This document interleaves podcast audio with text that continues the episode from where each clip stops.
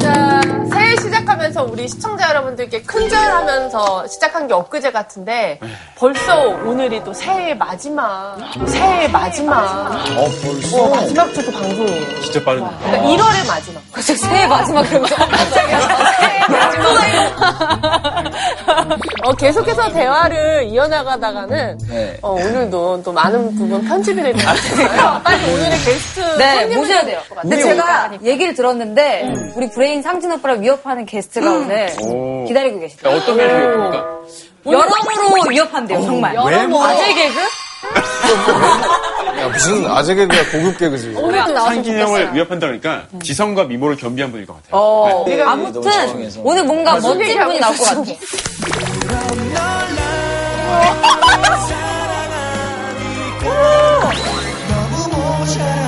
아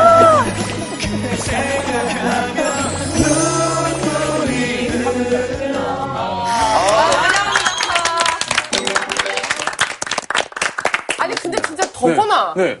학교 같은 학교 아니야? 저는 그 한참 활동하실 때 초기에 이제 데뷔하신 지 얼마 안 된 상황에서 학교에서 본적 있어요. 저희. 이런 말 하면 그렇지만 좀 그때 선배 아니에요 지금 학교 선배시죠. 예. 누구랑? 근데 덩원이 선배 누가요? 덕원이가 당연히 선배 아니야? 제가 후배입니다. 방송하느라고 많이 힘들었네. 연예계 대표적인 엄친아. 엄친아. 외모면 외모, 공부면 공부. 진짜 뭐. 외모면 외모. 좋다고 들었는데. 아버지가 뭐 하시는 프라이버시, 프라이버시, 프라이버시. 죄송해요, 죄송해요, 죄송해요. 이 아버지 뭐 하시는 거예요? 나 저는 봐봐요. 보셨었어요? 네, 혹시 저희 평소에 저희 프로그램 보신 적 있으세요? 저는 그걸 봤어요. 예전에 그 외계인 얼마 전인데? 관심이 많아서 외계인 얘기를 하길래 딱 채널이 멈춘 거예요. 그래서 나가고 싶다 그때 그 생각을 했었어요. 자리에 앉아서 우리 또 좀 얘기 좀 나눠보죠. 정훈 씨 너무 오랜만인데 진짜. 그 안과 밖이 다 완벽한 사람은 어때요 사는 게? 너무 기분이 좋을 것 같아. 제가 그렇게 안 똑똑해요 사실은. 아, 제 가, 진짜. 제가 좋아하는 것만 좋아하고. 겸손하기까지 하다. 아, 근데 제 마음을 이해할 수 있는 사람을 옆에서 보니까. 뭐야? 뭐 하는 거야? 갑자기 묻어가요. 아니 저희가 갑자기 나오시니까 신이 나가지고. 근데 오늘 뭔가 강연 주제가 그 이과스러운 주제가 아닐까라는 생각을 좀 해보거든요. 왜냐면 우리가 지금까지 게스트분을 모실 때 좀 이렇게 연관된 분들을 모시는 경향이 있었어요. 그래서 분명히 치아 쪽이 아닐까. 잇몸 건강. 남의 일본 거 뭡니까? 임플란트. 뭐가 뭐야? 사람 숫자와 사건을 연결하는 거구나 이렇게. 아 근데 이게 지금 우리 유엔의 김정은 씨 모시고 이게 무슨 연관이 있다. 유엔이랑 연관돼 있는 걸 수도 있죠. 그러게. 국제연합? 어, 국제연합 유엔이랑. 근데 지진이 보통 사람 많이들 다치고 죽는 경우 많잖아요. 최근 세계대전. 세계대전 또 많이 죽었을 거예요. 중국이니까. 근데 저 같은 경우에는 이제 시험을 볼 때 굉장히 많이 찍었던 사람이라 이런 부분에 누구 굉장히 조금 발달되어 있습니다. 그렇기 때문에 어, 이런 문제를 냈을 경우에는 네네. 의외로 스페인 독감과 5천만 명이 연결돼 있을 확률이 굉장히 높아요. 그동안 한 12년 찍어본 결과 그런 또 결론이 아니야, 아니야, 아니야. 그럼 정답을 우리 정훈 씨한테. 네. 스페인 독감이 5천만 명이 맞는 것 같고 1차 대전이 1천만 명이고 볼라 태풍이 30만, 대지진이 60만이 아닐까. 아니, 독감으로 그렇게 사람 설득력 많이 있다. 오, 진짜. 정확하게 맞추셨어요. 역시. 아니, 독감으로 사람이 이렇게 많이 죽어요? 독감 걸려 죽을 수가, 죽을 수가 있나? 그 당시에는 뭐 백신도 없었기 때문에 지금도 독감 엄청 심하잖아요, 요즘도.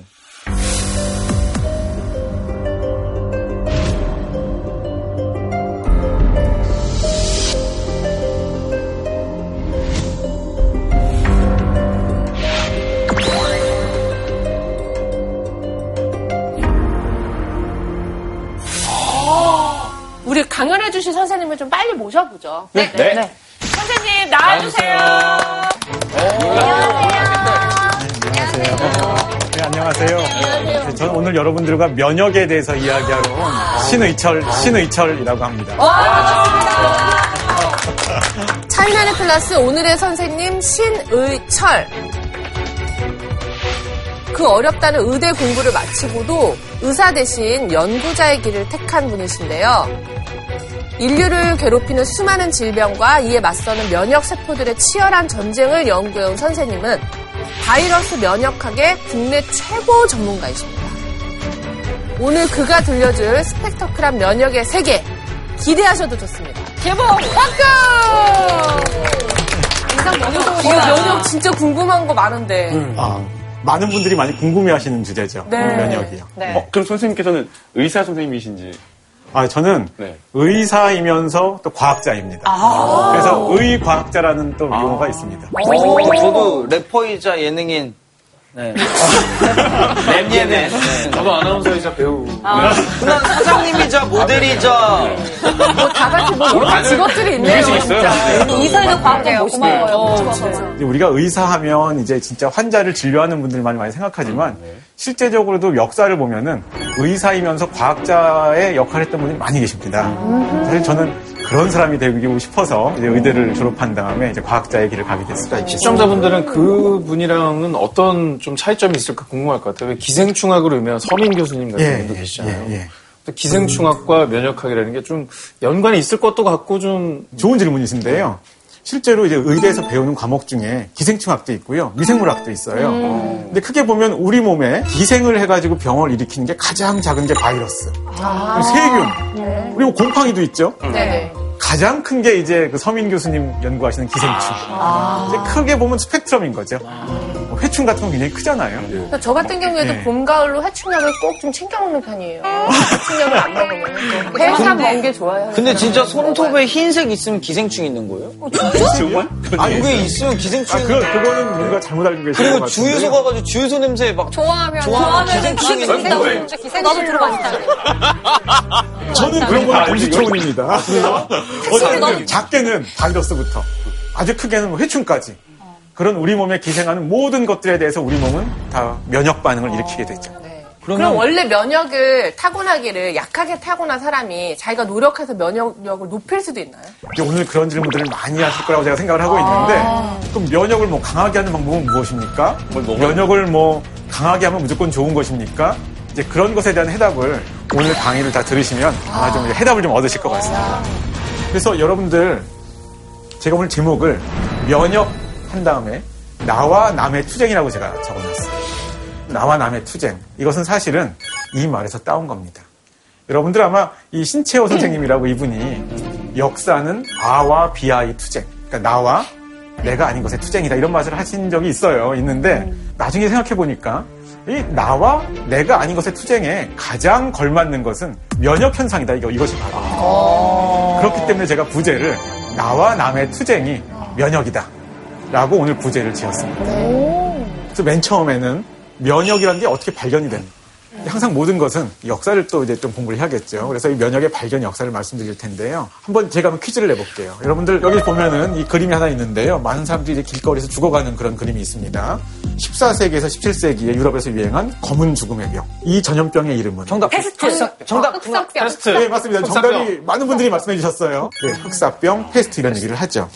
어, 정답을 바로 맞춰주셨어요. 이런 것들 같은 경우는 저희가 직접 경험해보지 않았지만 그 당시 사람들이라면 굉장히 공포의 대상이었겠죠. 한번 그 다음 거 볼까요? 19세기에 전 세계적으로 유행을 한 다섯 번을 했다고 합니다. 천연두. 근데 그 다음 이 중요해요. 바로 이거에 걸리면은 설사를 하는데 콜레라. 예, 콜레라입니다. 예, 그래서 이 콜레라가 19세기, 그러니까 1800년대에 영국에서도 굉장히 많이 유행을 하게 됩니다. 콜레라가 막 유행할 때 재밌는 어떤 또 의학사의 얘기가 있습니다. 혹시 미아즈마라고 들어보셨나요? 뭐지? 귀신이에요? 어, 여기 보면 약간 귀신처럼 그려져 있죠, 그림이요. 네. 아. 어, 굉장히 들어보신 것. 같아요. 처음, 처음 들어. 아, 리액션이 너무 좋으셔가지고. 근데 그 당시에 사람들도 좀 생각은 있었거든요. 세균 같은 건 모른다 하더라도 콜레라 같은 게 좀 어떤 지역이 좀 더 많이 생기는 것 같기도 하고 또 어떤 데는 좀 위생이 좀 불결한 데 또 많이 생기는 것 같기도 하고 하다 보니까 세균은 몰랐는데 아, 뭔가 이게 그 지역에 도끼 같은, 도끼 같은 게 있다. 아하. 약간 주술적으로 그렇죠. 막연하게. 네, 막연하게 뭔가 그 지역에는 독기 같은 게 있어서 그래서 그 뭐 동네가 더 콜레라가 많은 거라든지 이런 식으로 생각을 좀 했던 거죠. 근데 이런 시대에 처음으로 이런 것들을 과학적인 접근을 한 이제 시도가 나타납니다. 첫 번째로 이제 그때 나타난 중요한 분이 이 존 스노우라는 분이에요. 사실은 이때 1800년대 중반에 이분도 세균이 뭔지 몰랐어요. 이때는 세균이 발견이 안 됐어요. 그런데도 콜레라를 퇴치했습니다. 어떻게요? 되게 신기하죠? 어, 이렇게 보니까 막 런던 시내에 막 콜레라 환자가 막 나오는 겁니다. 그러니까 이분이 가 조사를 했어요. 어떤 집에 몇 번지에 몇, 몇 명의 환자, 뭐 색깔을 칠하고 이렇게 지도, 지도를 그린 거예요. 그랬더니 이렇게 좀 밀집돼 있는 거예요. 환자들이 많은 데. 이분이 자세히 보니까 거기에 펌프를 그 당시 이제 마을마다 이제 펌프를 가지고 쓰는데 그 이름이 있어요. 그게 브로드, 브로드가의 펌프인데 그 펌프를 쓰는 사람들만 이거에 걸린 거예요. 같은 물 마시는 사람들이. 예. 그래서 이분이 그 브로드가에 있는 그 펌프를 손잡이를 뺐어요. 못 먹게. 그렇죠. 손잡이가 없으면 물을 못 뜨잖아요. 그러니까 콜레라가 없어졌어요. 와. 맞아, 그 물로. 사실 굉장히 재밌는 얘기죠. 원인을 제거해야 하니까. 그렇죠. 아, 우리가 생각할 때는 지금 현대적인 시각에서는 이 콜레라를 퇴치하려면은 뭐 세균을 알아야 되고 현미경으로 본 다음에 항생제를 주고 이렇게 해야 될 것 같은데 그렇지 않고선도 이걸 이제 그 당시에 해결을 한 거죠. 자 이제 그러다가 제가 이제 개인적으로 볼 때는 이때가 바로 이제 의학과 과학이 만난 시점이 되는 것인데요. 어떤 특정한 세균이 어떤 특정한 질병을 일으킨다는 걸 처음 발견하십니다. 그래서 이분이 그 당시에 탄저병이라는 거에 그 균을 발견. 아, 탄저균. 예, 그러니까 탄저균이라는 게 바로 탄저병을 일으킨다. 진짜 알아. 그걸 이제 발견을 하신 분이에요. 탄저균 미사일 있잖아요. 아, 그건 이제 그 생물학 무기 이런 거 할 때 보신 거죠? 어, 진짜네. 많이 하네. 근데 이제 이때 또 일화가 있어요. 이분은 어떤 동네에서 마을에서 환자를 보는 진료하는 의사였어요. 그렇게 하시다가 좀 지루하셨나 봐요 그런 것들이. 그런데 막 지루해 하니까 이 사모님이 취미 생활을 하라고 현미경을 사다가 선물을 합니다. 근데 이제 그걸 가지고 하다가 연구를 하다가 이 위대한 발견을 하신 겁니다. 우리가 이 면역이라는 거는 세균에 대한 거다 보니까 세균을 알아야지 면역이 좀 발전할 수 있었어요. 이 지식이. 면역학 자체가 역사가 분명한 학문이라는 거죠. 150년이 맥시멈. 이런. 150년이면 뭐 우리 고조 할머니 때. 이제 그렇게 얼마 안 된 거죠. 인류 역사로 봤을 때. 예, 맞습니다. 그래서 이제 좀 더 본격적으로 이제 면역의 얘기로 들어갈 텐데 이제 세균 이런 것들이 지금 발견은 코우가 했지만 우리가 면역이라는 현상. 이 현상은 사실 사람들이 눈치를 이미 채고 있었었어요. 여러분들 천연두 들어보셨어요? 네. 천연두라는 병이 있고 그걸 다른 말로 두창이라고도 하기도 합니다. 세계사의 큰 줄기를 많이 바꾼 또 질병 중에 하나예요. 이 두창이. 그래서 여기 있는 그림은 여러분들에게 뭐 판화 같은 것처럼 보이지 않으세요? 천연두에 걸린 환자를 이렇게 묘사한 그런 옛날 이제 판화가 되겠는데 뽀글뽀글 나오나 봐요. 그렇죠. 네. 수포, 예. 수포. 천연두에 걸리면 전신에 이제 물집이 다 생기죠. 근데 이 천연두가 왜 그럼 세계사를 바꿨다고 제가 얘기를 하는가? 아, 예, 아시고 계신 거? 혹시 전쟁에 이용했나요, 이런 거? 어, 약간 비슷하게 갔어요. 굉장히 비슷하게 갔어요. 어떤 사람들이 자기네는 이미 면역이 돼 있는데 어디 딴 데 가가지고 그럴 목적이 아니었는데 그 주- 원주민들이 다 죽어버린 거예요. 그거죠. 그 뭐, 정원 씨가 시대를 굉장히 신기하게 아, 역시 다르다. 예, 남미 어디 쪽 맞습니다. 정답입니다. 야, 그래서 의도하지 여러분들, 않았는데 이렇게 다 죽어. 예. 똑똑하다, 진짜. 잘생겼다. 잘생기고 똑똑하다. 왜 컬럼버스가 이 아메리카 대륙, 이걸 신대륙이라고 하잖아요. 네. 거길 발견했죠? 그 컬럼버스가 아메리카 대륙을 발견하기 이전에는 이 천연두란 질병이 아메리카에 없었다. 그치. 그러니까 그 사람들은 한 번도 경험해 본 적이 없는 거예요. 그래서 그 다음에 스페인 막 군대들이 정복하러 갔죠. 우리가 그냥 생각하기에는 스페인 군대라고 하니까 뭐 총칼로만 뭐 물론 그런 것도 있었겠지만 또 생각하겠지만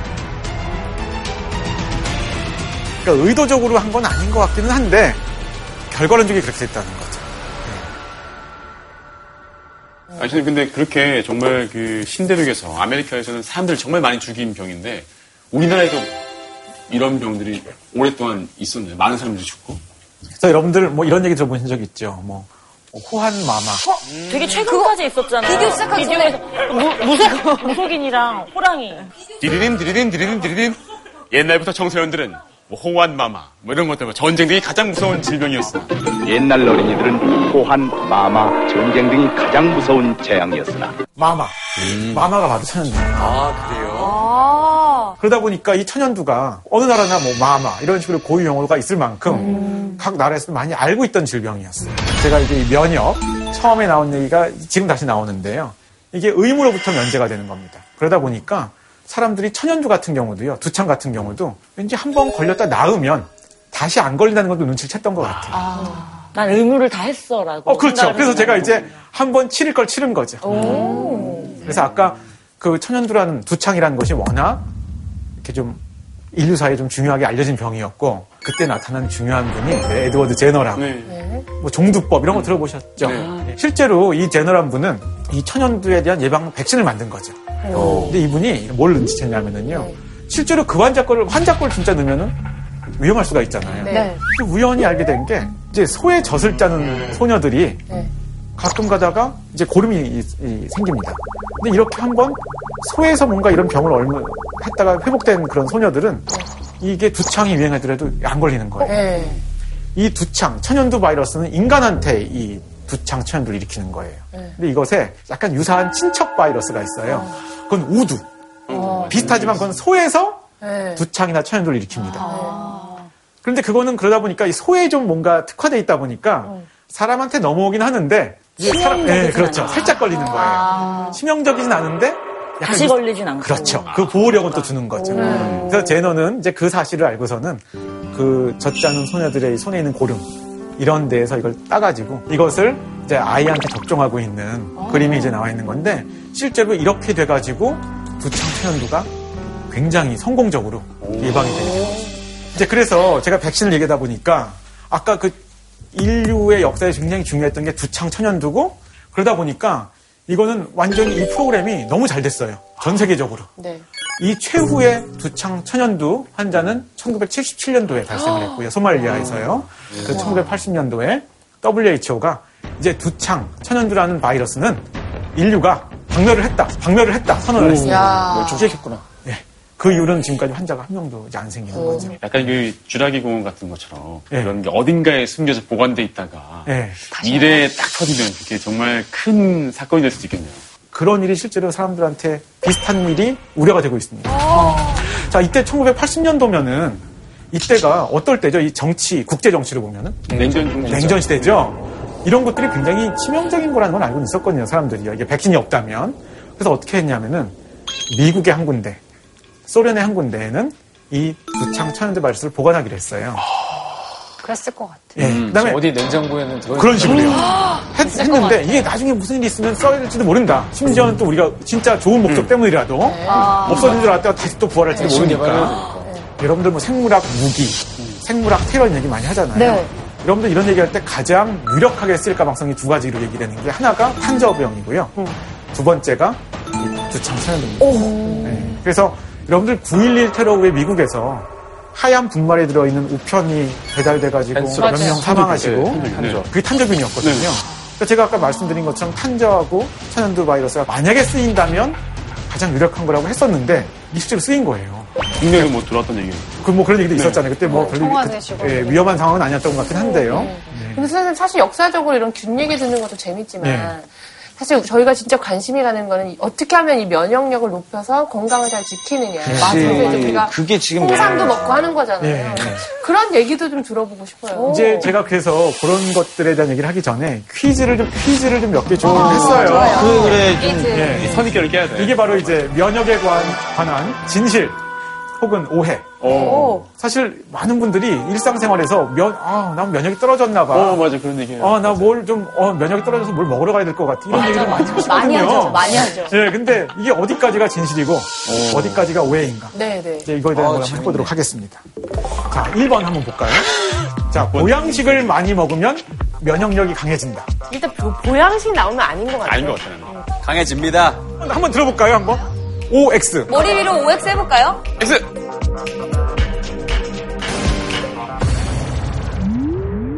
아마 이제 많은 분들이 맞히신 것 같아요, X라고 하긴 한데, 제가 이걸 드린 말, 이유는, 뭐를 먹으면 면역이 아, 강해진다. 뭐 담즙 아, 먹어서. 뭐든지 간에 우리가 그런 거 이름 대기하면 지금 우리가 30분 동안 대기할 수 있을 것 같아요. 아니 근데 그죠? 예. 아니 광고 자체를 그렇게 하는 경우도 많잖아요. 그런 거를 좀 의식하게 만들거든요. 맞습니다. 예, 그래서 제가 드리고 싶은 말씀은 뭐 면역이 좋아진다는 거라는 강해진다라는 그 정의도 좀 애매하지만 무슨 음식 하나 먹어서 뭐 면역이 좋아지는 그런 건 없다.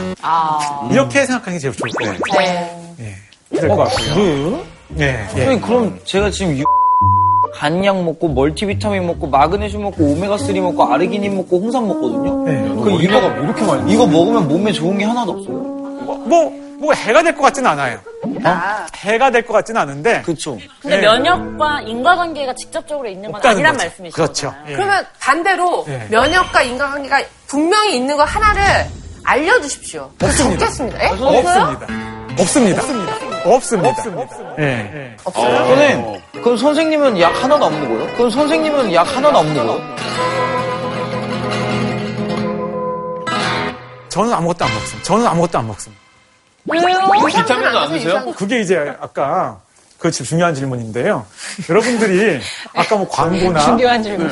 이런 것들 같은 경우에 어 이걸 믿어야 되나 말아야 되나 애매할 때는 그 근처에 이런 전문가들은 그 사람은 실제로 그걸 먹고 있나 안 먹고 있나 그걸 안 물어보면 제일 쉽겠죠. 이게 정말 확신에 차서 말씀하시는데 우리가 흔히 보양식이 면역력을 높인다라고 할 수 있는 마법의 음식이나 약 같은 건 전혀 없다. 없다. 네, 제가 아, 선생님, 너무 제발. 진도 좀 나가자. 이제 생각인데. 2번부터 너무 2번, 먹이려고 2번. 하는데. 면역력이 강하면 강할수록 건강하다. 이건 내가 안다. X. 이건 X. 근데 2번은 뭔 것 같으세요? 하나, 둘, 셋. 어, 다 X. 어, 저기 용주 씨만 동그라미? 동그라미. 아, 좋습니다. 면역력이 강하면 강할수록 좋은 것인가? 그렇지도 않아요. 면역은 강할 때 강하고, 약할 땐 약하고, 그게 좋아요. 이래야지 되는 거지. 계속 강해도 별론 거예요. 그렇죠. 어떨 땐 강해지만 우리한테 또 질병을 일으킵니다. 이게 류마티즘 같은 건. 어, 맞습니다. 예. 오늘 그 얘기를 제가 맞습니다. 자가세포가 나를 공격하는 맞습니다. 역시 브레인. 우리가 실제로 대학생들이 보는 면역학 교과서의 1장에 보면 이런 얘기가 나와 있어요. 면역의 3대 특성 이런 거 나와 있습니다. 1번 나하고 남을 구분을 해야 될 것 같아요. 네. 굉장히 중요한 겁니다. 그러니까 어쨌든 면역이라면 나에 대해서는 공격을 하면 안 되겠죠. 네. 남에 대해서 공격을 해야겠죠. 네. 나에 대해서 내 면역계가 공격을 하는 것이 자가 면역질환인 것이죠. 그래서 이런 거에 가장 대표적이고 흔한 거가 아까 상진 씨가 얘기했던 류마티스 관절염이라고 하죠. Rheumatoid arthritis. 이거 말고도 여러분들 A형 간염 들어보셨어요? 네. A형 간염이 최근에 한 몇 년 전에 한국에서 유행을 많이 했었어요. 네. 그 당시 A형 간염 주로 누가 걸렸는지 아세요? 30대 직장. 30대. 직장인. 어, 지금 여기 계신 분들. 아주 사회활동을 왕성하게 하던 사람들이 A형 간염에 걸렸어요. 네, 네. 극소수. 한 1% 미만은 간이 다 깨져요. 그럼 어떻게 돼요? 빨리 가족 누구 찾아가지고 간 이식해줘야 돼요. 이 경우가 제가 바로 그런 걸 이제 발견한 그런 케이스가 됩니다. 또 하나의 기전을 발견했던 건데 이 A형 간염 바이러스는 재밌게도 세포에 들어간 다음에 세포를 안 죽여요. 증식만 그냥 조용히 해요. 근데 왜 간이 깨지죠? 그 결과물이 이제 저희가 이제 이렇게 나오게 된 건데 우리 몸에서 A형 간염 환자에서도 그 바이러스를 제거할 때 도움이 되는 셀만 활성화가 되면 좋은데 그때 엉뚱한 애들까지 다 같이 활성화가 돼요. 걔네들이 간을 막 무자비하게 죽이는 거다. 간세포를. 간세포가 과잉 면역. 그렇죠. 네. 과잉 면역도 문제라는 거. 이제 그거의 한 사례로 저희가 최근에 연구를 합니다. 아까 나와 남을 구분하는 것이 면역계의 기본 특성이라는 걸 인정한다면 당연한 얘기인 것 같지만 그러니까 이런 것들이 다 실패를 하면 몇 중이 있는데 이런 것들이 다 실패를 하면 그때 자가 면역 질환이 게 생기는 거죠. 결국 나에 대해서 내 면역계가 공격을 하는 것이 자가 면역 질환인 것이죠. 자, 그러면 3번. 대상포진은 한 번 겪으면 면역이 생겨 다시 안 걸린다. 아니야, 아니야, 아니야. 하나, 둘, 셋. 대상포진은 계속 걸려. 아유. 요즘에 이게 대상포진이 걸리시는 분들이 꽤 많아요. 또 네. 옛날엔 노인분들만의 질병이라고 때 했었는데 실제로 젊은 사람들도 걸리긴 합니다. 네. 그 대상포진은 한 번 겪으면 면역이 생겨 다시 안 걸린다. 약간 세모로 칠 수도 있었던 얘기예요. 무슨 얘기냐면은 옛날 교과서에는 이렇게 나와 있었어요. 의학 교과서에. 그랬는데 요즘에는 자꾸 걸- 주위에 그러신 분이 계실지도 모르겠어요. 걸렸는데 또 몇 년에 또 걸립니다. 네. 대상 포진은 그렇던데. 예, 그래서 지금 이제 수두 대상 포진을 말씀을 드려야 되는데 수두에 걸렸다가 어렸을 때 네. 수두는 저절로 났죠. 네. 근데 저절로 났는데 이게 사실은 완전히 몸에서 없어진 게 아니에요. 잠복한 거. 예, 잠복한다고 그러죠. 이제 저기 신경절에서 가만히 있습니다. 병도 안 일으키고. 그러다가 30년, 40년, 50년, 60년 있다가 이제 노인이 돼가지고 면역이 좀 저하가 되면 그것이 다시 이제 대상포진이라는 형태로 튀어나오는 건데요. 여기 지금 그림 가져온 것도 보시면 어때요? 여기 등 어딘 것 같은데 이렇게 띠처럼 생기지 않았어요. 네. 네. 그래서 저게 이 대라는 게 뭐냐면 무슨 대? 혁대할 때. 예, 혁대할 때 대. 대 모양으로 이게 포진이 생긴다. 해서 이렇게 된 겁니다. 근데 이렇게 대상 포진을 앓으면 그때 말하자면 면역이 또 올라가요. 왜냐하면 알, 앓으면서 마치 백신을 맞는 효과가 또 생기는 거죠. 그러다 보니까 다시 또 안 걸린다. 이런 얘기들이 있었던 건데 그러다가 뭔가 너무 피곤한다든지 해서 면역이 약해졌다. 그러면 그럴 때 애들이 신경을 타고 다시 여기 나오는 거예요. 아, 예, 마지막 거 하겠습니다. 좀 더럽게 살아야 이런 얘기 많이 근데 이 해요. 더러움이 아, 근데 이거 이거 더러움의 장르가 여러 가지잖아. 그러니까 축축한 더러움이 있고 약간 건조한 더러움 있잖아요. 어, 그 건조한 더러움도 있고. 추천적인 더러운 부분. 뭐 위생, 위생. 너무? 깔끔하지, 위생. 개인 너무. 깔끔하지 않게 살아도 좀 네, 해볼까요? 네, 하나, 둘, 셋. 아, 뭐 좀 복잡해요. 어디 다 제각각인 것 같아요. 씻는 건 씻어야지. 씻는 건 진짜 내려주시고요. 우리가 저거는 면역력보다는 알레르기죠. 알레르기죠. 네. 제가 여러분들- 종합 선물 세트거든요. 알레르기. 아, 그러세요? 네. 뭐 있으세요? 우유, 예. 계란, 예. 그다음에 게, 새우 예. 다 있고요. 그 다음에 뭐 쐐기풀, 초라한 사람이다. 서양 쑥, 그다음에 네. 자작나무. 되게 불편하다. 그걸 어떻게 다 외워요, 그치? 아니 제가 너무 저 검사했는데 검사해보신 것 같아요. 네, 그죠? 한 100개짜리 네. 했는데 네. 저만큼 많이 나온 사람 드물게 봤다고. 저도 있어요. 항상 그래요. 저는 먼지. 집먼지 집먼지. 근데 저게 저희 부모님께서 얘기하시고 의사 선생님도 얘기하셨는데 어렸을 때 너무 깔끔하게 그렇죠. 지내서 예, 이 면역력이 안 생겨서 그 알러지가 많이 생겼다고 내가 얘기하시더라고요. 깔- 깔끔해서 그랬구나. 사실인 것 같아요. 아 어머니 좀 더럽게 키워주시지 진짜. 더럽게 살 어렸을 때 살았던 그 경험을 한 거가 네. 뭔가 알레르기 질환하고 관련이 있다 그런 정도로 세무라고 표현한 건데 네. 옛날에는 좀 위생이 좀 지저분했잖아요. 네. 근데 이렇게 자란 사람들은 별로 알레르기가 안 생겨요. 나, 나 진짜 없어. 저도 알레르기. 어릴 때 놀이터에서 흙좀 먹고 진짜 못 먹었지. 그런데 이제 그럴 때 너무 이제 깔끔하게 되면 이제 오히려 알레르기가 많이 생긴다는 얘기가 있어서 이게 영어로 하이진 시어리. 뭐, 뭐 한국말로 하면 위생 가설이라고 하는데 이런 얘기가 설이 있어요.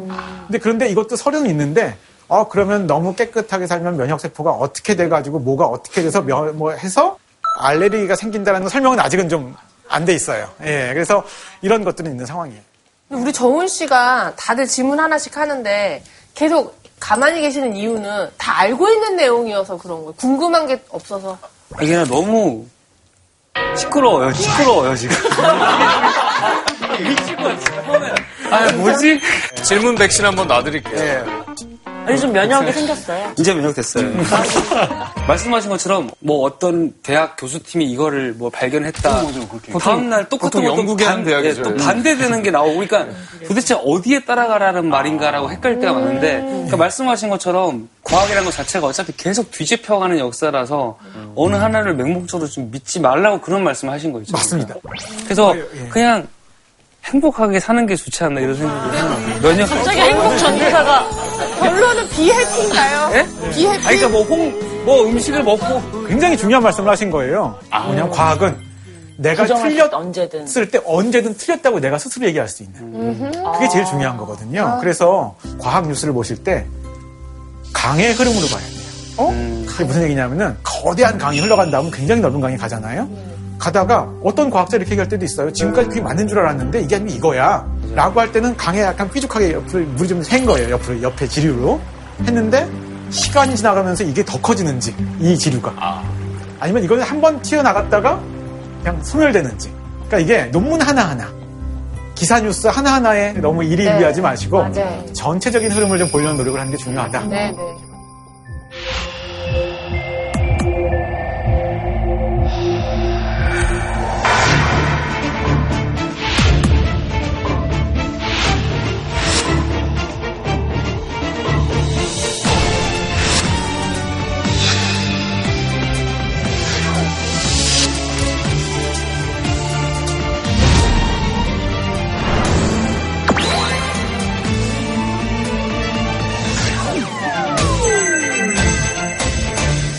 여러분들 드라마 보는 거 좋아하세요? 네. 좋아하세요? 네. 제가 여기 면역 세포들의 드라마라고 해놨는데 이 드라마를 말씀드리려면 이 세포들이 면역 세포가 한 가지가 아니거든요. 얘네들을 약간 그래도 아 얘는 뭐 특성 이런 애다. 이름이 뭐다. 이런 얘기를 조금은 소개를 하고 캐릭터 소개. 맞습니다. 이제 그걸 해야- 하려고 하는 겁니다. 네. 와, 되게 귀엽다. 와! 예, 여기 이제 가지고 나왔습니다. 귀여워. 근데 일단 좀 등장인물들을 좀 소개를 하고 네, 어. 사건을 두 가지 시나리오로 제가 한번 사건을 한번 얘기를 해볼게요. 귀엽다. 네. 일단은 세포. 이거는 그냥 면역세포가 아니고 일반 세포. 네. 그 다음에 여기 두 가지가 있는데 이건 하나 세균을 좀 여기다 표시합니다. 세균. 아, 보기에도. 나중에 이제 어디 뭐 감염이 되겠죠. 그 다음에 또 질병을 일으키는 것 중에 한 가지가 바이러스 있잖아요. 바이러스. 근데 이 순간에 세균하고 바이러스가 뭐 그게 그거 같은데 약간 다르거든요. 그래서 여러분들이 얼마나 아시는지 한번 제가 여쭤보고 싶어요. 혹시 아시는 분? 세균이 더 큰 단위 아닌가? 어, 그건 맞아요. 유기체. 맞아. 바이러스는 더 작은 단위의. 네, 맞습니다. 바이러스가 잘안 죽는다고 들었어요. 어, 약간 비슷하, 비슷비슷한 대답들이 오고 있습니다. 그러니까 우리가 흔히 독감이라고 하는 건 저 세균 때문이고, 감기라고 하는 건 저 바이러스 때문으로. 아, 이 비슷하게 가다가 완전히 다른 데로 빠졌어요. 독감하고 감기 둘 다 바이러스예요. 네. 일단 일반적으로 이제 설명을 드리면 세균이 훨씬 커요. 이제 사이즈를 보면 네네. 더 중요한 건 사이즈가 아니고 이제 생활하는 방식이에요. 아, 세균은 자기 혼자서 살 수 있지만 바이러스는 맞아요. 무조건 기생을 해야 돼. 맞아요. 그게 제일 중요한 포인트입니다. 바이러스는 아무리 영양분이 많아도 살아있는 세포가 없으면 증식을 못해요. 자, 이제 진짜 면역 세포들의 등장인물들을 좀 소개를 하고 사건을 한번 얘기를 해볼게요. 귀엽다. 예. 그래서 첫 번째. 딱 보기에도 어떻게 생겼어요? 예, 뭔가 좀, 좀 개걸스럽게 침을 흘리면서 막 먹을 것 같잖아요. 네. 그래서 이게 이제 영어로는 매크로파지라고 하는데 한국말의 그 전문 용어로는 대식세포라고 해요. 별명으로 쉽게 먹돌이라고 이제 했습니다. 먹개비 생활. 그 다음에 사실은 크게 보면 얘는 이 먹돌이랑 약간 좀 친구예요. 얘들 먹어요. 먹긴 먹는데 얘들은 먹어서 소화시키는 것이 주목적이 아니고 순찰을 돌고 다닙니다. 순찰이. 그 다음에 이거는 영어로는 뉴트로필이라고 하는데 스파이더맨처럼 좀 그려졌나요? 네. 네. 이것은 놀라울 정도로 얘들이 활동을 할 때 진짜 스파이더맨처럼 세균을 잡아요. 신기하다, 우리 인체가. 예. 자, 그 다음에 이게 점점 더 해결사 쪽으로 가고 있어요. 여기 보시면 비세포라고 우리가 이제 학계에서도 얘기를 하는데요. 별명이 저격수예요. 근데 그럼 얘를 왜 저격수라고 했을까요? 왜냐하면 어떤 일이 생기면 총 쏘듯이 항체를 자기 바깥으로 내보내니까 여러분들 항체라는 건 들어보셨죠? 항체. 네. 그러니까 항체라는 게 우리 몸에 있어서 단백질이 있어서 그게 세균을 잡아주기도 하고 바이러스를 잡아주기도 한다. 뭐 항체가 백신 맞고 항체가 생겼다. 이런 얘기 많이 네. 들어보셨을 거예요. 그 다음에 이 친구의 이름은 원래 이름은 뭐 사이터턱식 T셀이라는 건데 킬러 T셀이라고도 하고요. killer라고 이제 별명을 지어놨습니다. 되게 멋있다. killer T. 약간 래퍼 name 같네. 뭐라 killer T. 얘는 어디 뭔가를 해결할 때 직접 가서 옆에 가서 죽입니다. 그러니까 문제가 있는 세포를 죽여요. 때려주는. 이런 그 모식도가 그냥 제가 쉽게만 보여드리는 게 아니고 제 머릿속에서도 약간 이런 식으로 사고를 하는 것들이 많이 있죠. 그럼 이걸 그리다 보면은요 관계도가 엄청 복잡해집니다. 그래서 우리가 이런 걸 뭐라 그러냐면은 이뮨의 네트워크, 면역의 네트워크. 어, 그래서 세균이나 바이러스가 우리 몸에 침입하는 게 아까 이제 이 드라마의 시작이 될 것 같지 않으세요? 그게 시작인데 세균이나 바이러스가 침입하는 사건의 현장은 어디겠어요? 정막. 어, 서윤 씨가 정답을 맞췄어요. 정답. 대부분 우리가 자연적인 상황에서는 사건의 시작은 항상 전막. 전막. 예, 전막 이런 데서 일어나는 거죠. 근데 두 번째 사- 그 현장이 또 있어요. 여러분들 혹시 림프절이라고 들어보셨어요? 네. 여기 보시면 이렇게 선들이 있고요. 곳곳에 이렇게 조그만 콩알처럼 생긴 것들이 박혀 있지 않나요? 모여 있는 거. 자, 이런 것들이 림프절이에요. 네. 이 림프절이 가장 중요한 역할은 말하자면 이게 작전 본부예요. 사건 현장에서 감염이 일어났잖아요. 그 곳곳에서 일어난 일들이 보고가 되고 여기서 어떤 사건들이 이제 또 일어납니다. 사건의 현장, 감염의 현장, 또 하나는 작전 본부. 현장. 네, 그렇죠. 네. 사건 1. 첫 번째는 병원성 대장균에 감염된다.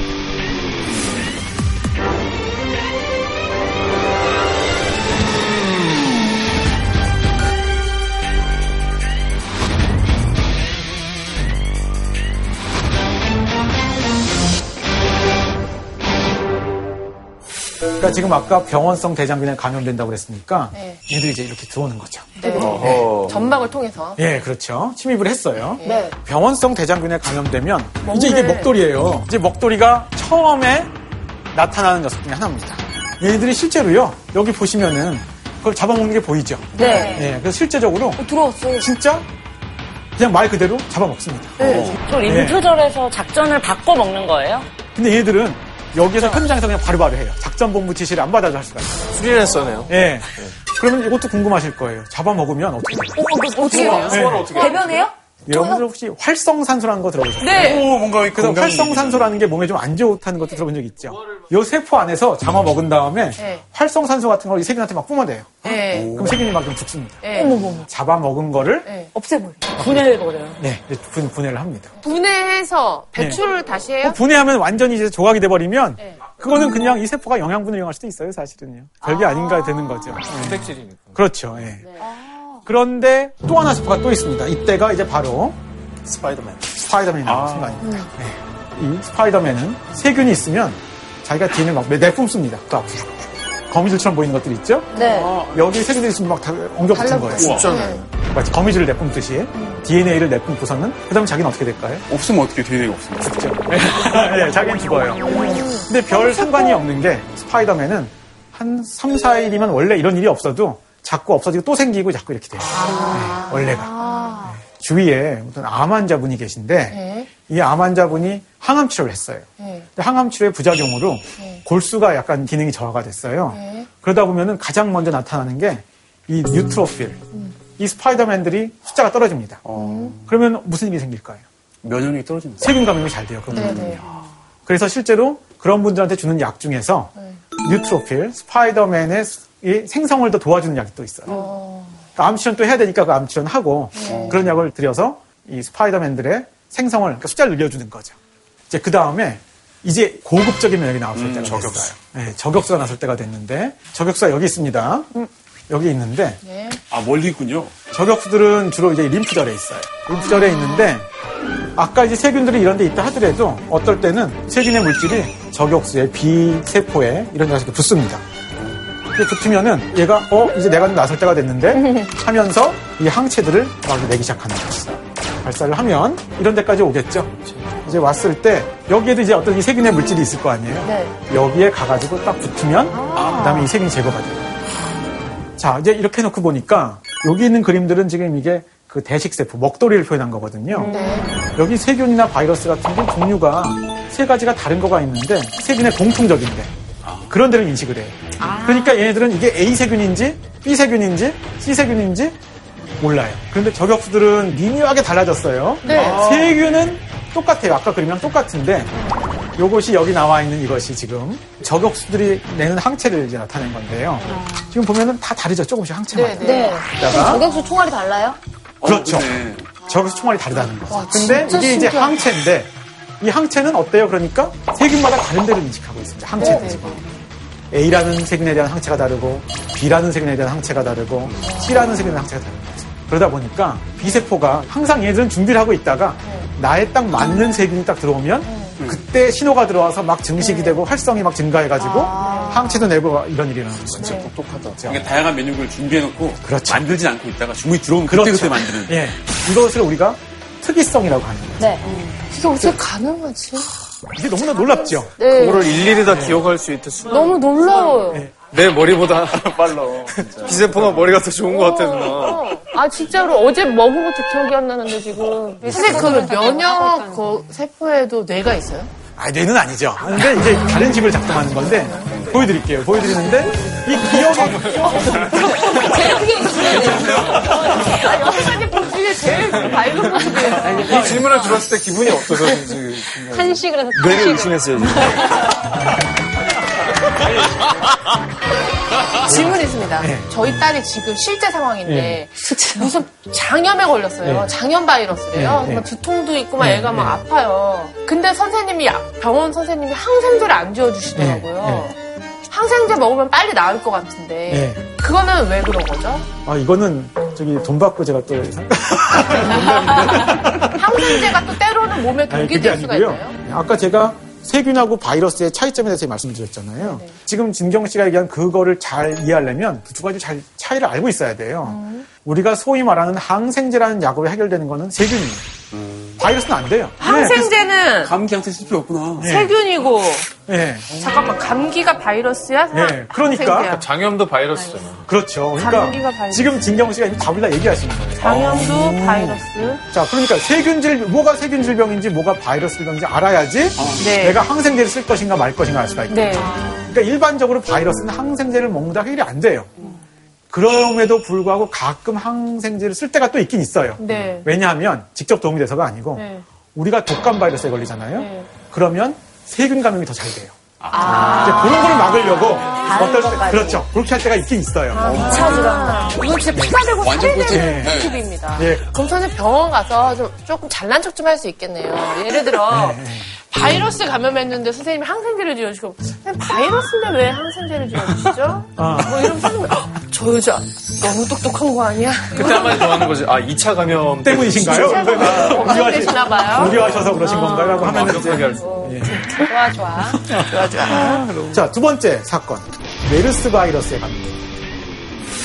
메르스는 치사율이 40%가 넘는 호흡기 증후군으로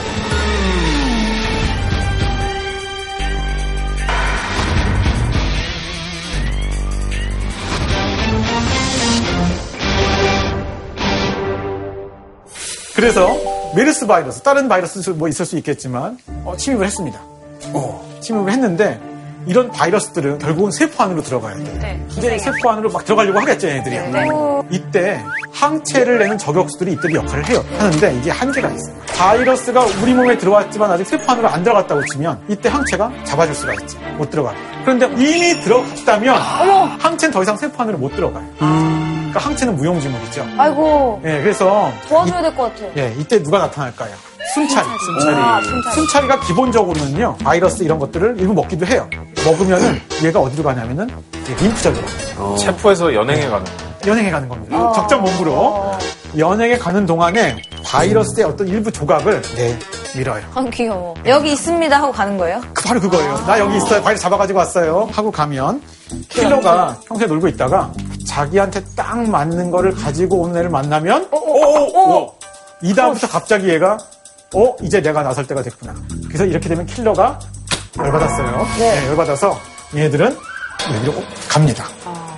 갔는데 거기 갔는데 현장에는 바이러스에 감염된 세포도 있고 안 감염된 것도 있어요. 안 감염된 것까지 주면 안 되겠죠. 이때 또 어떻게 하느냐? 아까 얘가 바이러스에 감염돼 있잖아요. 그럼 순찰이처럼 똑같이 여기에 나 감염됐어. 죽여줘. 감염된 것만 골라서 딱 가가지고 죽입니다. 신기하다. 신기하죠? 진짜 네. 똑똑하다. 진짜 똑똑한데 이게 바로 아까 제가 말씀드린 것처럼 뭐예요? 특이성. 네. 이렇게 똑똑한 세포가 내가 없다는 게 말이 지금 다시 정우 씨가 이제 터지고 있습니다. 그래서 우리가 실제로 뭐 독감이나 감기에 걸렸을 때 네. 되게 뭐 저절로 나는 경우도 많이 있잖아요. 그럴 때 우리 몸에서는 이 일이 일어나고 있어요. 아. 아, 이 스토리 너무 재밌는 것 같아요, 선생님. 이게 재밌게 설명해 주시니까 귀에 쏙쏙 들어와요. 어, 깜짝이야. 면역 세포들의 드라마를 이렇게 배웠는데 한번 우리 바이러스에 감염된 상황을 한번 액션물 한번 만들어보자. 좋아요. 액션 느와르. Ready action. 뭐야, 이씨. 어느 날 갑자기 우리 동네에 근본 없는 망나니 바이러스가 나타났다. 녀석은 비웃어? 온갖 추잡한 짓을 다하며 동네를 휘젓고 다녔다. 뭐야, 뭘 봐. 뭐야, 이씨. 바이러스가 나타났구만. 뭐야, 상암동에서 우는 애 아니야? 저격용 맞춤형 총으로 너를 죽여주마! 바로 전설의 저격수. 하지만 난 절대 안 죽지! 야, 저리 가. 세포 속으로 숨어버리다니 저런 쥐새끼 같은 놈! 지긋지긋해. 내가 너 얘기했지? 나 좋아하지 말라고. 갑자기? 갑자기 로맨스야? 우린 하나야. 홈세포는 이미 세력 깊숙이 들어와 버린 망나니를 해칠 수. 없었다. 같이 가자. 떠나자. 같이 가자. 떠나자. 하지만 우리에겐 매는 순찰이가 있다. 드디어 녀석의 약점을 발견한 순찰이는 그를 찾아가고 어디 가는 거지? 킬러님, 킬러님만이 죽일 수 있는 딘 바이러스가 저기 있어요. 저희 그 약점이 또 있어요. 랩을 시키면 엄청 부끄러워한대요. 랩 해봐. 킬러님 저쪽인 것 같아요. 킬러가 움직이기 시작했다. 네가 바이러스야? 아니에요. 제 안에 숨어 있어요. 아니야, 아니야, 아니야. 생긴 게 바이러스야. 제가요? 보자 보자 하니까 진짜 이랩 해봐. 랩 해봐! 깔라 깔라 또띠띠끼나 빨다 띠띠끼나 빨. 넌 아니야. 제가 바이러스입니다. 이, 이 명치를 찌르시면 됩니다, 칼로. 죽여야겠다.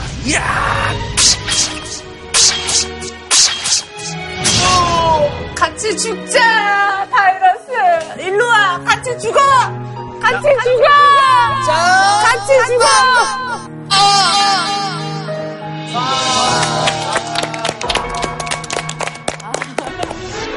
바이러스들이 지금 면역 시스템과 전투를 하는 것이라고 본다면 조금 아까 우리가 꽁트를 한 것처럼 우리 면역 반응이 굉장히 성공적으로 모든 것이 된다면 우리는 병에 걸릴 일이 없겠죠. 그렇죠. 네. 근데 우리는 실제적으로 가끔씩 병에 앓기, 도 하고 감기가 걸리기도 하잖아요. 네. 이거는 뭐냐면은 이 전투가 항상 면역계가 성공적으로 모든 걸 하는 게 아니에요. 이거는 진짜로 전쟁 같아서 바이러스도 굉장히 교묘합니다.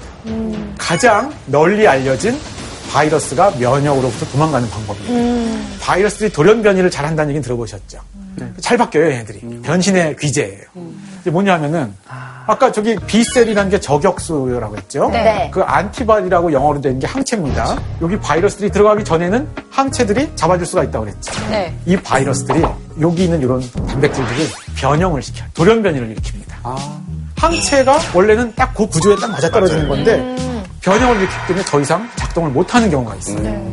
이런 것들이 가장 쉽게 바이러스들이 그 항체로부터 도망다니는 방법인 거죠. 그러니까 우리가 뭐 조류독감 같은 거 얘기할 때 뭐 H5N1, 뭐 네. N2 뭐 이런 식의 그런 것들인 건가요? 상진 씨가 상당히 많이 알고 계신 것 같아요. 지금 이런 그 돌연변이가 흔하게 일어나는 것들은 유독 독감 바이러스가 굉장히 심합니다. 그런데 다른 바이러스에 비해서 독감 바이러스에 이런 게 굉장히 잘 일어나는 이유가 있어요. 그러니까 인플루엔자 바이러스는 유전자가 8조각으로 나 있어요.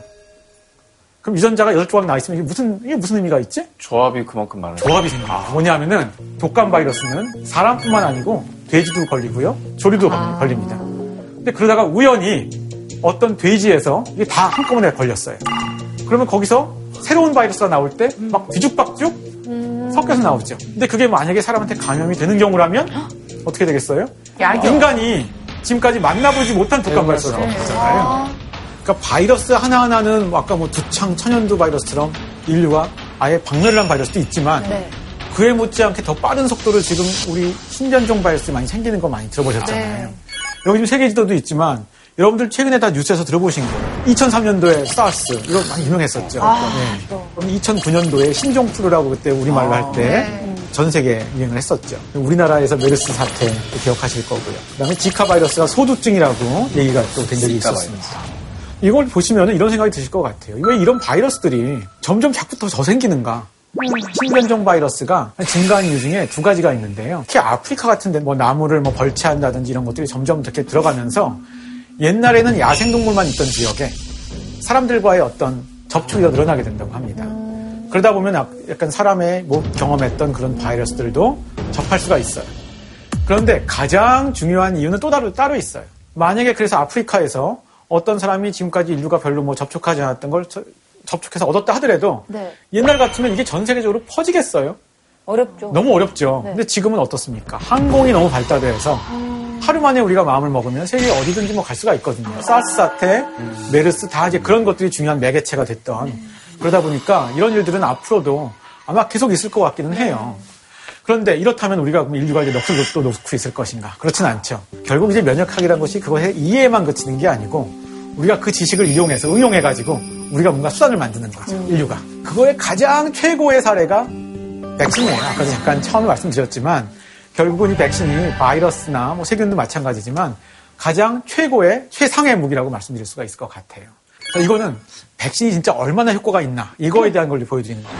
여기 보면 폴리오라는 건 성화의 바이러스라는 것이죠.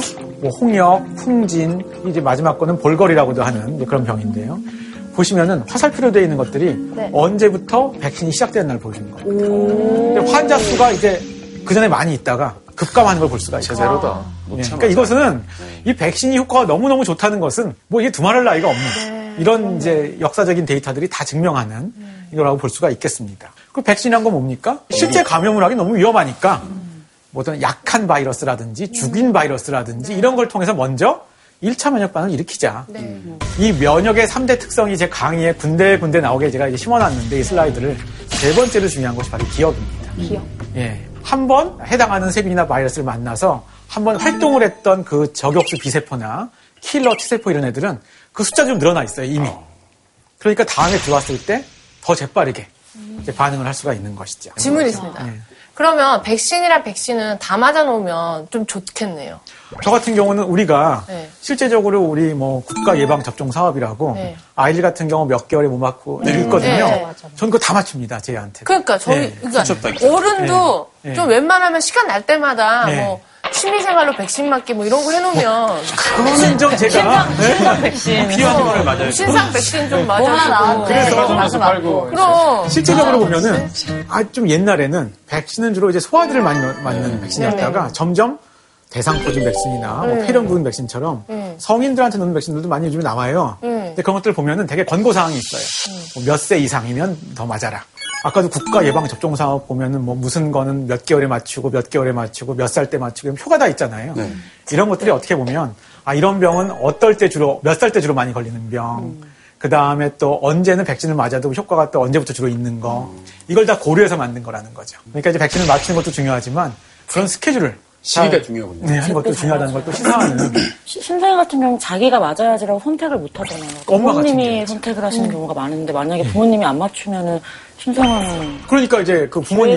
부모님이 그거를 신경 신경 써서 해야 된다는 얘기를 하고 싶은 것이죠. 요즘에 왜 약간 이슈가 되는 문제가 뭐 외국에도 그런 비슷한 운동들이 있다고 들었는데 이제 아나키라고 예. 모든 약과 예방 접종을 좀 거부하시는 분들 예. 뭐 그에 대한 주장들도 많고 예. 그래서 거기에 대해서는 교수님이 좀 어떻게 생각하시는지 궁금해요. 상당히 뭐 이거는 논란의 여지가 없이 정답은 뻔한 겁니다. 사실 그 아나키만의 문제가 아니고 이게 미국에서 이런 일이 있던 적이 있었었어요. 어? 이게 2014년인가 15년에 신문에 나온 건데요. 그때 미국에서도 홍역이 유행한 적이 있었습니다. 뭐 백신을 맞으면 홍역 백신이 자폐증을 유발한다 이런 얘기가 좀 있은 적이 있었어요. 그러다 보니까 입을 안 맞춘 사람들이 있는 거예요. 네. 이런 일들이 백신을 안 맞으는 일이 생겨요. 어, 그럼 백신을 맞으면 자폐증 진짜 생기는 거 아니야? 생각할 수가 있는데 이게 유명한 사건이 하나 있었었어요. 1998년도에 영국의 웨이크필드라는 어떤 그 의사가 논문을 냈는데 굉장히 저명한 학술제 논문을 냈어요. 이 홍역 백신을 맞으면 자폐증이 생길 위험이 있다. 그런 논문을 낸 거예요. 아이고. 그러니까 사람들이 약간 굉장히 경계라고 이렇게 안 맞추기도 했던 거였죠. 근데 나중에 그 논문에 나와 있는 데이터가 조작된 걸로 나왔어요. 아. 그래서 논문이 나중에 철회가 됐습니다. 근데 이런 거 아시죠? 그건 모르지 참. 신문 같은 데서 이렇다 하고 하면 사람들이 어 막 경계하는데 그게 논문이 철회가 됐다는 얘기는 잘 그뭐 구석에 약간 예, 안 보이게. 나오거든요. 후속 보도는 잘 안 보게 되니까. 어쨌든 지금 나와 있는 모든 정보로서는 백신은 안전하고 일단 허가된 백신 그런 것들은 부작용이 용인될 수 있는 수준 안에 있는 것이라고 생각하시고 이득이 더 크다 어쨌든. 그렇죠. 그래서 만약에 어, 난 어떤 이유가 있어서 홍역 백신을 안 맞췄다. 뭐 우리 애한테 한다면 물론 당장 그 피해는 우리 애가 있겠죠. 근데 그 이상의 얘기가 하나 더 있습니다. 그게 바로 여기 있는 집단 면역. 여기 두 집단이 있어요. 왼쪽 집단은 보시면은 파란색은 백신을 맞은 적도 없고 이전에 그 감염병에 걸린 적도 없어요. 그런데 거기 환자가 빨간색으로 두 명이 생겼네요. 그러니까 갑자기 이 파란색들은 전부 다 병에 걸릴 소지가 많잖아요. 지금 면역이 안 돼 있으면. 그러니까 지금 확 금방 퍼졌죠. 병이. 근데 오른쪽 집단을 볼게요.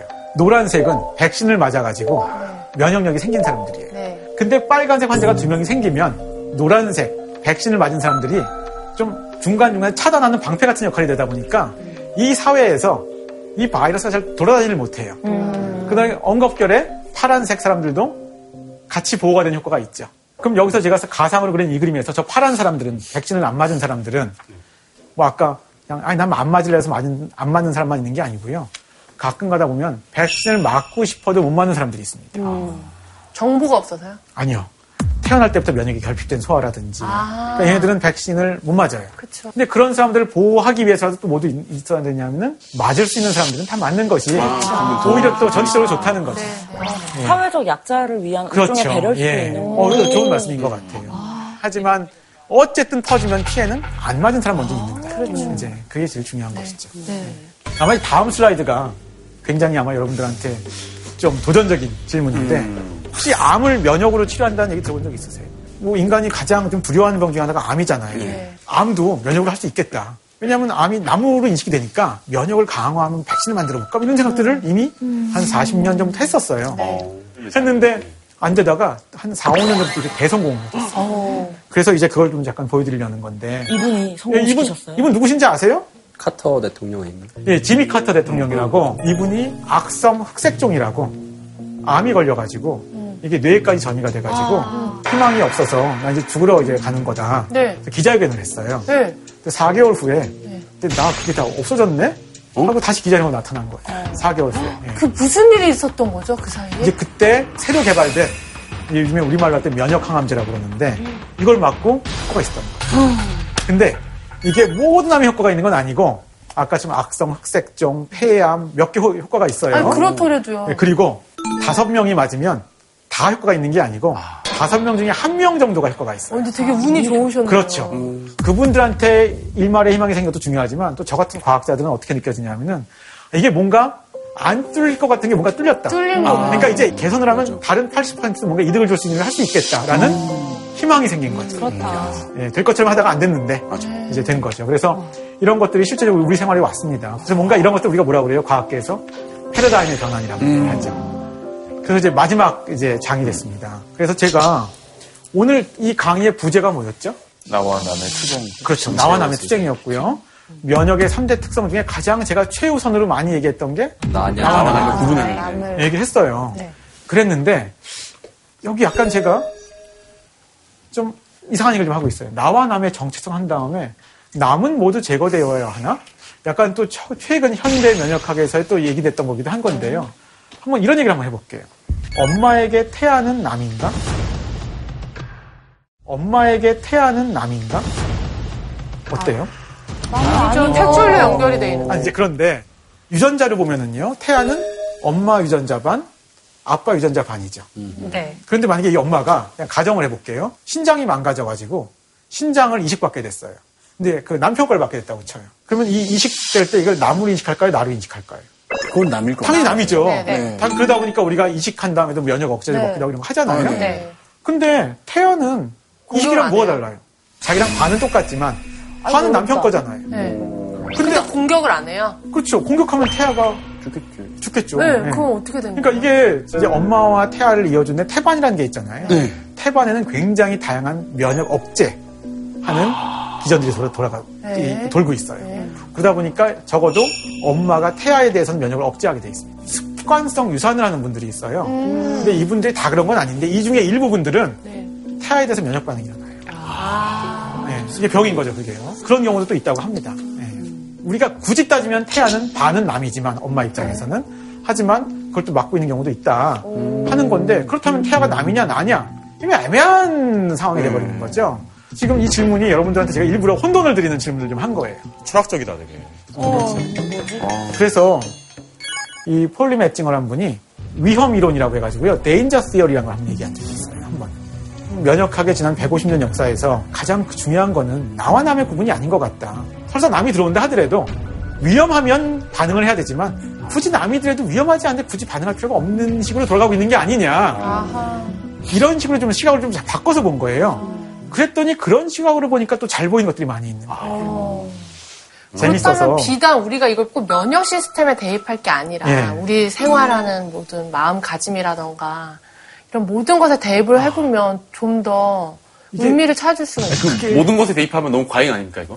아 근데 이제 과잉일 수도 있지만, 네. 아, 전 이거는 진경 씨를 인정하겠습니다. 나랑 이럴 수 있다는 다르다고. 해서 그렇죠. 완전 그래, 배척하고 쪽. 예. 어 그럴 게 아니라 면역에 관하여라는 어떤 작가분이 썼다는 그 책 있잖아요. 거기에 이 폴리맥징어의 위험률은 또 재밌게 또 설명하고 있어요. 뭐냐면 어떤 경찰이 계신 있는데 이 마을에 아까 나와 남을 구분하는 것만으로 치면 우리 동네 사람들은 다 오케이인데 외국인이 거기다 한명 들어왔어요.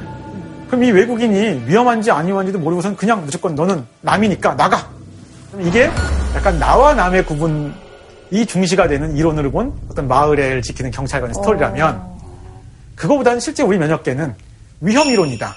그 얘기는 외국인이다. 내가 타자라고 해서 무조건 배척하는 게 아니고 왔는데 이 사람이 뭐잘 적응해서 막 오손도손 잘 살면은 굳이 그럴 필요가 없고 뭐 왔는데 뭔가를 막 유리창도 깨고 이렇다면 그때 뭐 출동하는 건 의미가 있지만 실제 면역계도 혹시 이렇게 돌아가는 것 같다. 이 폴리메징어 박사님이 그런 얘기를 했었었어요. 요즘에 이런 이론들이 또 받아들여지고 있습니다. 이걸 읽으면서 한 가지 제가 스스로 또 이 말에 비판했던 건 속으로 우리가 그러면 이 사람 말이 맞으니까 우리가 150년 전에 면역학이 처음 발전했을 때부터도 나와 남의 구분이 아니고 위험이냐 아니냐로 받는 게 옳았을까? 그때 그렇게 봤으면 면역학이 지금처럼 발전을 못했을 그렇죠. 거예요. 나와 남이라는 너무 좀 간단한 기준이지만 그런 시각으로 면역학을 연구하다 보니까 많은 걸 알게 됐고 알게 되니까 그 다음에 좀 이런 시각으로도 볼수 있는 게한 단계 올라가는. 그렇죠. 그러니까 항상 뭐 학문의 발전도 그렇고 사회의 발전도 그렇고 뭔가가 어느 시기가 와야지 또 그 다음에 이해가 가능한 것도 있으니까 저도 그런 시각으로 이거를 좀 받아들이게 되더라고요. 저는 오늘 교수님 들- 들으면서 진짜 감동받았던 게 이 의학과 뭐 과학에 관한 또 면역학 이런 이야기일 거라고 생각했는데 끝을 이렇게 마무리를 지어줄 줄 몰랐어요. 완전히. 그래서 정말 너무 훌륭한 강의였던 것 같아요. 그래서 지금 이 시점에 우리 사회에 꼭 필요한 그런 강의가 아니었나. 피와 살이 그렇죠. 이게 어떻게 보면 아까 제가 세포 수준의 이야기들이 드라마라고 얘기를 했는데 이것들이 사람 간의 스토리도 그렇게 다르지 않다. 이렇게 볼 수가 있는 것 같습니다. 이제 앞으로 진짜 뭐 진드기 한 마리 내도 남으로 보지 않고 사랑하는 마음. 네 몸이 내 몸이고 내 몸이 네 몸이다 이런 마음으로 근데 이제 그 진드기가 최근에 살인 진드기 발견. 이제 밟아 죽여야 되고요. 하지만 너무 겁이 나고 못하겠었는데 워낙 부탁을 안 하시는 분인데 하시니까 연락이 안 와가지고 이게 어떻게 된 일인가 나 혼자 좋자고 한 거겠니? 한 사람만 계속 부탁을 하고 한 사람만 계속 들어주는 관계라면 이거는 폭력입니다. 거절을 잘하는 방법을 좀 알고 싶어요. 예를 들어서 김 대표께서 잘 좀 얘기 좀 해주시면 제가 김 대표님한테 해드린 게 얼마인데 그거 하나 정도 부탁할 수 있는 거 아닙니까? 공직원이 아니면 인턴이라도 3개월 정도 저 사람한테 부탁하면 항상 들어줘. 그건 호구죠. 호구지. 네, 호구가 되는 거예요. 저 사실 지금 마음이 이래요. 조금 불편해요. 그게 거절의 근육을 키우는데 굉장히 중요한 겁니다. 거절이 사실은 우리 삶의 기본이다. 네, 오늘 이렇게 저희랑 함께 하셨는데 소감이 어떠신가요? 어떻게 보면 좀 어려운 학문을 너무 재밌게 설명해 주신 게 재밌었고 저희끼리 막 질문의 화살들이 막 이렇게 왔다 갔다 하니까 저는 그 속에서 처음에 이제 물어뜯을 준비하고 있거든요. 네, 그래서 너무 재밌더라고요. 그래서 너무 이게 거침없는 이런 자유로운 토론과 이런 질문들이 너무 재밌었던 것 같고 또 초대하면 오실 이제 백신 맞으셨으니까. 네, 최고인 것 같습니다.